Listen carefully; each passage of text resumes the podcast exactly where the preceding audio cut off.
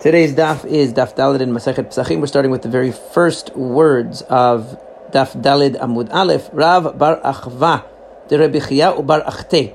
Rav was both the son of the sister and brother of Rebbe Chia. Rashi explains how that could be because Aivu, who was the father of Rav, was the brother of Rebbe Chia from their father's side. They shared a father, and at the same time, the mother uh, was the sister of Rabbi Chia only from his mother. Not, they didn't share a father, they only shared a mother. So therefore, uh, Rabbi Chia's half sister that he shared a, with whom he shared a mother was able to marry Rabbi Chia's half brother with whom he only shared a father because they actually had no uh, no uh, parent in common. Aivu had no parent in common, obviously, uh, with his with his uh, with his wife, but they were they each were half brother and half sister to Rebbe Chia. So Rav was both the son of the brother and the son of the sister of Rebbe Chia. And Kisalik Latam, when he went there, when he went to visit, Amarle Aivu Kayam, he asked, Is Aivu alive? Amarle Ima Kayemet, he said back to him, Is mother alive? Amarle said to him, Ima kayemet, is mother alive? Amarle, Aivu kayam, is Aivu alive? In other words, this is speaking about how Rabbi Chia asked Rav uh, whether Rabbi Chia's brother and sister were still alive. He hadn't seen Rav in a long time, so when he came to Israel and he saw Rav, he asked him, uh, "Is Aivu your father, which is my brother, still alive?" And Rav answered him, Ima kayemet, is Ima still alive? You should ask that. And they said, oh, is Ima still alive? Which seems to be actually her name, as well as the fact that she was his mother, the mother of Rab. And uh, and so when Rabbi Chia asked that, he said, "Is is my father alive? Is Aivu alive?" So meaning to say that he avoided the question. The way Rashi interprets it is that when Re- Rabbi Chia asked, "Is is your father alive?" He answered by saying, is my mother alive? And then we said, is your mother alive? He said, is my father alive? In other words, he was asking a question each time, meaning because he, he didn't want to come out straight and tell him they both had passed away. And as we learned in the previous daf, trying to avoid saying negative things or being the bearer of bad tidings. And so he didn't want to bring bad news. But obviously, Rabbi Chia understood from this that both his brother and sister had passed away. The two parents of Rav had both passed away since he had last been there. So Amar Lishama'e, he said to his servant, to his attendant, Chalotli min Ali, or min alai, take off my shoes, veholich kelai achay lebet and bring my clothing with me to after me to the bathhouse. In other words, what he he had to take off his shoes because that meant that he had to observe shiva or some kind of mourning for his brother and his sister who had passed away. Uh, but he still said, I'm going straight to the bathhouse after this. Please bring my things with me, which means he's obviously not observing the shiv, uh, uh, restrictions for very long. So Shemamina Tilat, we learned three halachot. Shemamina Avel, Sandal. First of all, we see from here that you're not allowed to wear shoes. He said this out loud so everybody would learn that you're not allowed to wear shoes when you're a mourner. Ushmamina, Noheget Ela Yom We also learn that a Shmuar Choka, Shmuar Choka means when you hear about someone's death more than 30 days after it actually occurred, then you only have to observe the restrictions of Shiva for a single day. Ushmamina Miktat Yom Kechulon. We also learn that part of a day is like a whole day. So meaning if a person hears within 30 days that a relative passed away, we'll learn more about this when we get to Masachet Moed Katan. Um, when a person learns within 30 days that a relative has passed away, even though they're learning late, they're getting the news late, they have to observe Shiva. But if they learn after 30 days that, that a relative has died, then they don't observe a full Shiva. They only have to observe one day and since we have a principle of miktzat hayom kechulo, that a partial day is a full day, they really only have to observe the rules of shiva for a few minutes, and then they can conclude the shiva. So that's why he said to him, "Bring my things to the merchatz, bring my things to the bit merchatz, to the bathhouse," because he needed to take off his shoes to demonstrate that he was observing shiva, but it only lasted a few minutes um, because it was a shmuar choka. It was a distant news, meaning news that didn't reach him until over a month after it had occurred. But the main reason why the Gemara brought this, as I mentioned, was because it's showing you how Rav indirectly answered the question to Rabbi Chia rather than uh, say the words uh, that his parents had died. There was a person who always would say, judge my judgment, meaning he was very uh, litigious person. He always wanted to take everybody to court on every little conflict. Amrei, they said, Shema mina midan kate. This person must be from Shevet Dan. Dan because it says that Dan will judge his people like one, all of the tribes of Israel, meaning that the fact that he was he always wanted to take people to court and sue them showed that he was from Dan. Hahuda hava azil v'amar. There was a certain guy who would always say, Akef yama asisne birata. So Rashi gives two interpretations of this. One is his own interpretation, which it means on by the seashore, I want to build my palaces. The other one is that no, the bushes by the seashore are as impressive as the cypress trees in other places, meaning that he loved the seashore. Both interpretations mean that he loved being by the sea, but they, they investigated and found that he came from the tribe of Zivulun, because it says that Zivulun would dwell by the beaches, by the seashore. And that, and because he loved the seashore so much, um, he indicated and they found out, they determined, they, they actually proved that he was from Shevet Zevulun. Or now that we have determined, um, we get back on track, the main focus of this Masechet, which, uh, or of this Perek, which is the Bedikat Chametz, the searching for Chametz, now that we've determined that everybody agrees that it's done the night before, not done during the day. So, Or La when it talks about checking for the Chametz, Or La it's not during the day. It means the night before. So now that we've determined that, so mechdi ben Rabbi Yehuda ben Rabbi Meir, whether you're going like Rabbi Yehuda, Rabbi Meir, chametz and also lemala. According to the Torah, chametz does not become forbidden min Torah according to the biblical law until chatzot of erev Pesach. That's when you're not allowed to have any chametz anymore, eat any chametz anymore. Is from midday on erev Pesach. So v'nivdog v'shit. So why can't we just start looking at that time? Why do we have to do b'dikat chametz the night before? And if you'll tell me that it's because whenever there's a mitzvah, we always do it as early as possible possible. Zurizin makdimin the mitzvot, the mitzvot. People who are very passionate about mitzvot do them early. So nivdok mitzafra, so do it in the morning of erev Pesach. Get up early at the erev Pesach and search then. Right? because we know, for example, when we have a mitzvah like Brit Milah, and Brit Milah is supposed to be on the eighth day of a child's birth, um, that we say that the entire day is kosher for a Brit Milah. You can do Brit Milah throughout the day. Anytime that it's daytime, you can do it. But Zurizin, those who are very meticulous and very devoted to mitzvot, do them as early as possible. Because we see that Abraham got up early in the morning to fulfill the mitzvah the mitzvot that Hashem gave him, including the uh, this is this is actually talking about the Akedah, um, but uh, we we assume also that Avram did the same thing with Brit Milah, did it as soon as possible. So why isn't the morning of soon enough? Why do we have to do it the night before?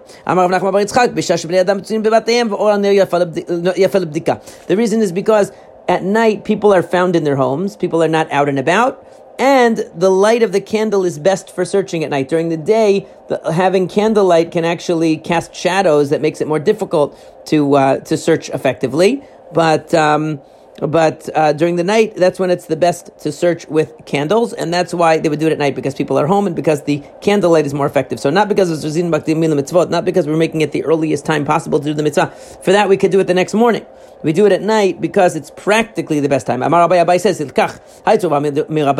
Any rabbinical student said borta, He should not start his shiur, his learning seder, whatever order of learning he has. If he has a chavruta, if he has a shiur that he gives or attends, or he has an, he has a specific time set aside for learning in the evening, he should not begin it on that night, the night of the search for chametz.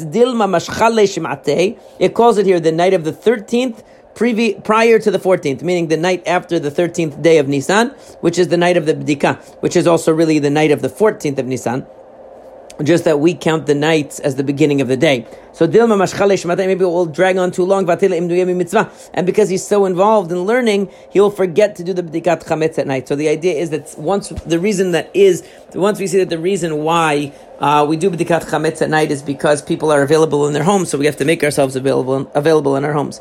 They asked Rav Nachman Bar the following question. If somebody rents out their house to a friend, um, on the 14th of Nisan, al mi livdok, al maskil livdok, the chamira dideihu.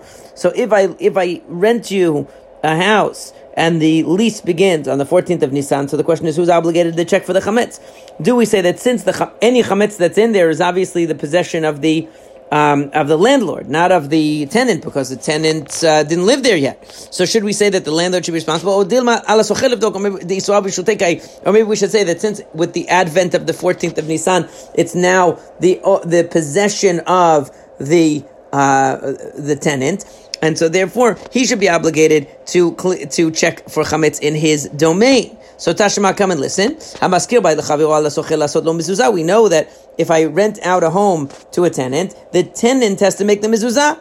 So you, so similarly, since I rent out my home to a tenant, the tenant should have to do the bedikat chametz. It says no hatam ha'amar Rav mezuzah chovat tadari.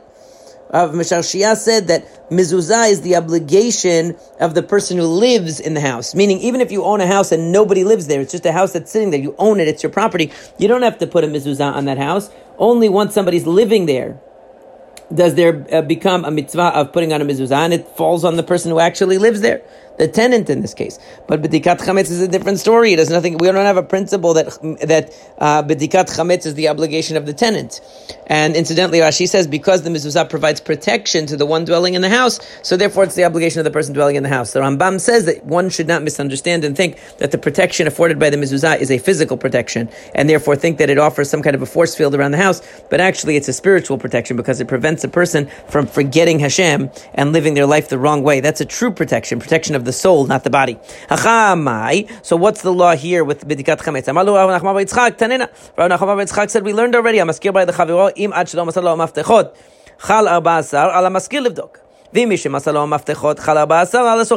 He said it's very simple. If the person gave over the keys prior to the 14th of Nisan, he already gave the keys over to the tenant. So then when the 14th of Nisan begins and the obligation of Bedikat Chametz starts, it's in the possession of the tenant, then he has to do the checking. And if not, if he hasn't given the keys until let's say the next day, so then, and the night of the the bedikat, the keys are in the hands of the landlord, and the landlord would be obligated to do the mitzvah. So they followed up with another question. Let's say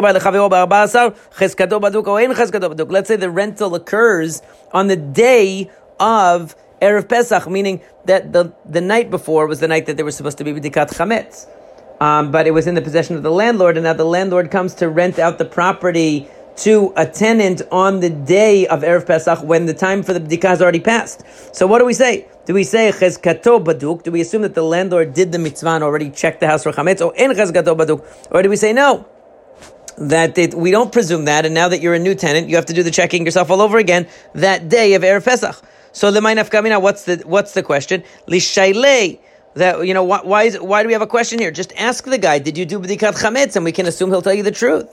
Right? No, delete lehai. We assume that de So, so we don't have him present. Delete lehai delishule. We don't have him around to ask. So since we cannot ask him, so we have to figure out what should we assume about the situation. Should we assume? Let's say he left for, for Pesach uh, with his family in another town. So we, we don't have the ability to ask him whether he did b'dikat chametz in this house last night that now we're in possession of it. So what do we do?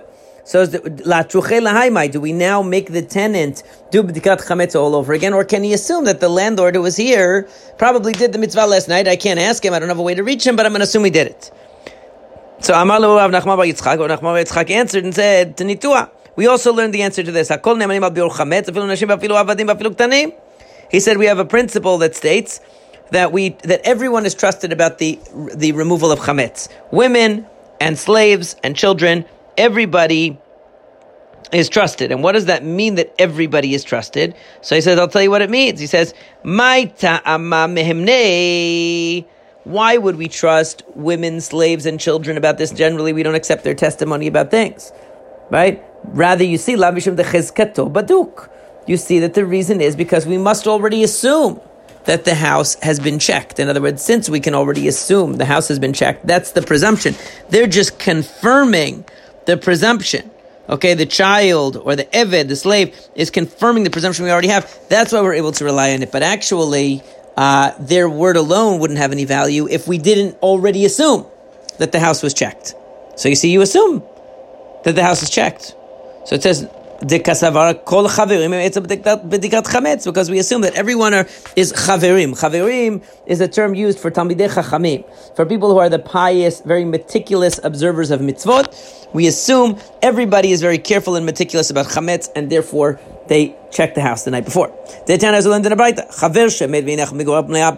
like we say that if a chaver, if one of the Talmidei Chachamim, who was part of the group of Chachamim that observed all the laws of purity, impurity, maaser, truma very carefully, and he died, and he left Perot, he left a a basket full of fruits. Even if he just gathered them today, we assume that he took Maser and Truma right away, even though he died. Why? Because he wouldn't leave anything. We have a principle that a chavir, somebody who is a Talmid Chacham, and is careful about mitzvot, will not allow something to issue that lo yetzei mitachat yado, nothing will go out from under his hand until it is properly uh, uh corrected. So therefore, we assume he did the Maser and right away. He wouldn't allow for the possibility that these fruit, this fruit would fall into somebody else's hands without it being properly prepared for them. So there, in the same way, we should assume the same thing about chametz and matzah for the average person. So it says no, not necessarily.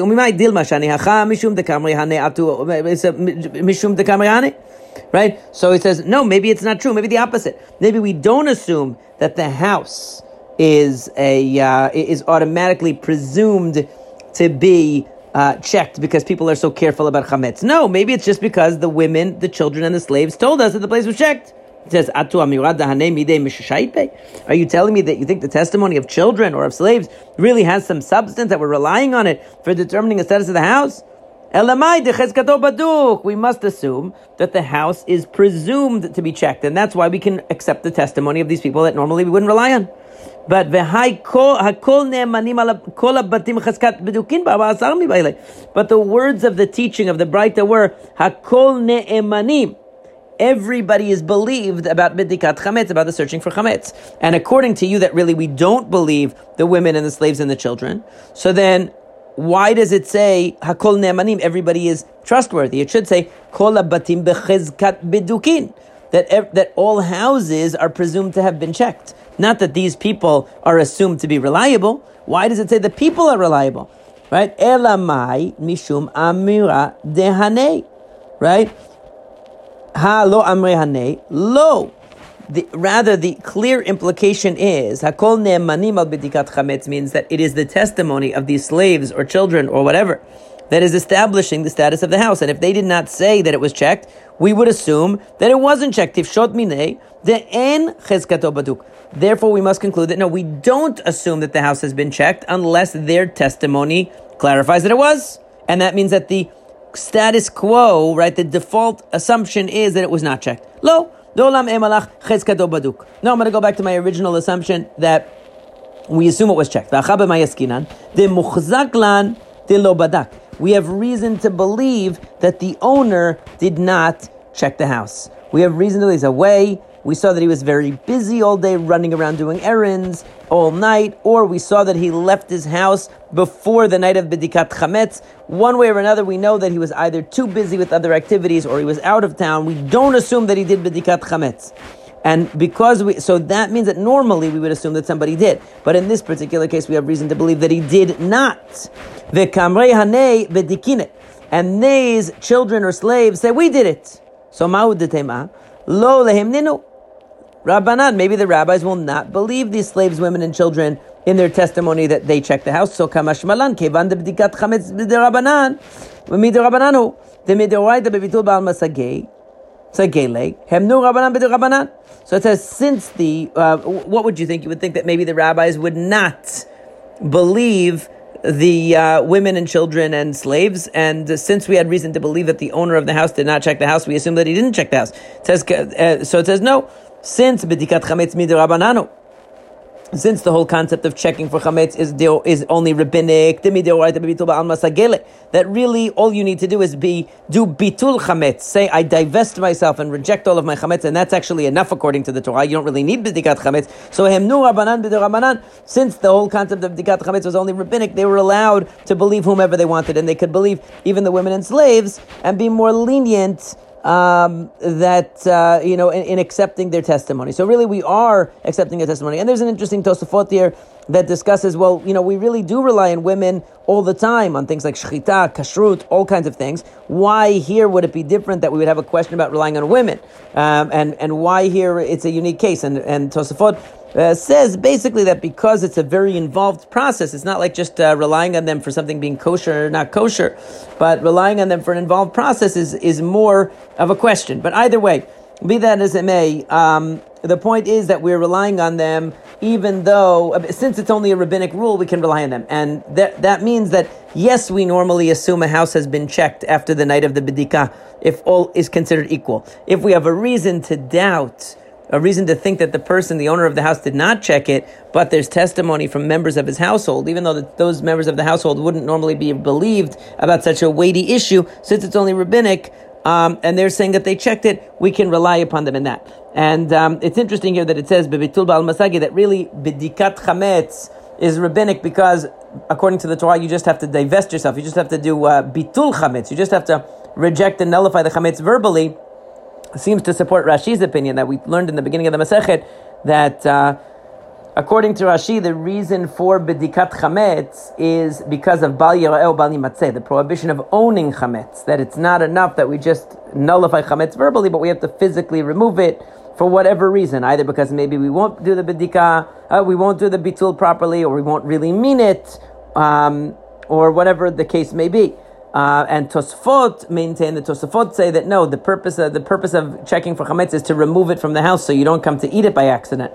This Gemara would seem to support Rashi that b'dikat chametz is a rabbinic rule because really all you had to do is do bitul. That implies, like Rashi, that the main issue with b'dikat chametz is, is divesting yourself of ownership, and we're concerned that either you didn't, or you won't, or you won't mean it, or whatever when you say the bitul chametz, so therefore you have to physically remove it from your domain. Ibailu, they asked another question. Let's say a person rents a house to his friends with the assumption that it has been checked for chametz. Um baduk, and then he walks in and he realizes there's chametz all over the place and it's not checked. So the question is, Ma, what's the status? Do we consider that a sale under false pretenses? And now, if the buyer or the renter wants to cancel the lease because now he walked into a place full of chametz right before Pesach, he would be able to do so.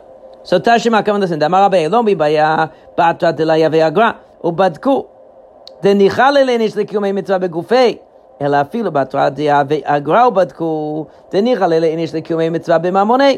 He says, not only, says Abaye, in a situation where they don't pay for bedikat chametz to be done. In other words, they don't hire people to do it. Even there, Rashi says, lachirim, that they don't give money to other people. Everybody does it themselves. Okay? Because a person cannot say, says Rashi, that if I had known that this house was not actually checked for chametz, I would not have rented it. Because what is he saying? I don't want to do the mitzvah of checking my new house for chametz. He shouldn't complain about doing a mitzvah. But even in a place where they hire other people to do it and they pay them to do it, they got chametz, and so therefore this new tenant who walked into the house that actually still has chametz was assuming that it was going to have been cleaned for chametz, and he sees that it's not not, even that tenant now is going to have to pay somebody possibly and spend money to have the house cleaned and have the house checked says even there, since it's a enish, a person is happy to use his money to do a mitzvah. He can't complain and say it's a disadvantage to me that I have to do b'dikat chametz. That's the basic point of Abaye. Abaye is saying a person cannot claim that having to do a mitzvah is a disadvantage, is a liability, and I want to cancel the sale because either he's going to now get a chance to do the mitzvah b'dikat chametz with his own body, or he's going to have to pay somebody to do the mitzvah b'dikat chametz. He cannot go to the landlord and say that this was a uh, a sale executed under false pretense pretenses or a uh, lease executed under false pretenses because I have to do a mitzvah. Since a mitzvah is not considered a liability, it's considered to be a privilege to do the mitzvah, even when you have to spend money on it. Now, obviously, if in the contract it explicitly said that the landlord was going to cover the cost or the whatever it was, you know, the bedikat chametz, so that would be a different story. But we're talking about where the person rented it on the assumption, with reason to believe that it had already been checked, and then found that it wasn't, even though he might feel inconvenienced. We can't call the uh, obligation to do a mitzvah a liability or a harm done to the tenant, such that he could cancel the sale. Rather, he has to take care of the bedikat chametz and feel happy that he had the opportunity to fulfill the mitzvah himself.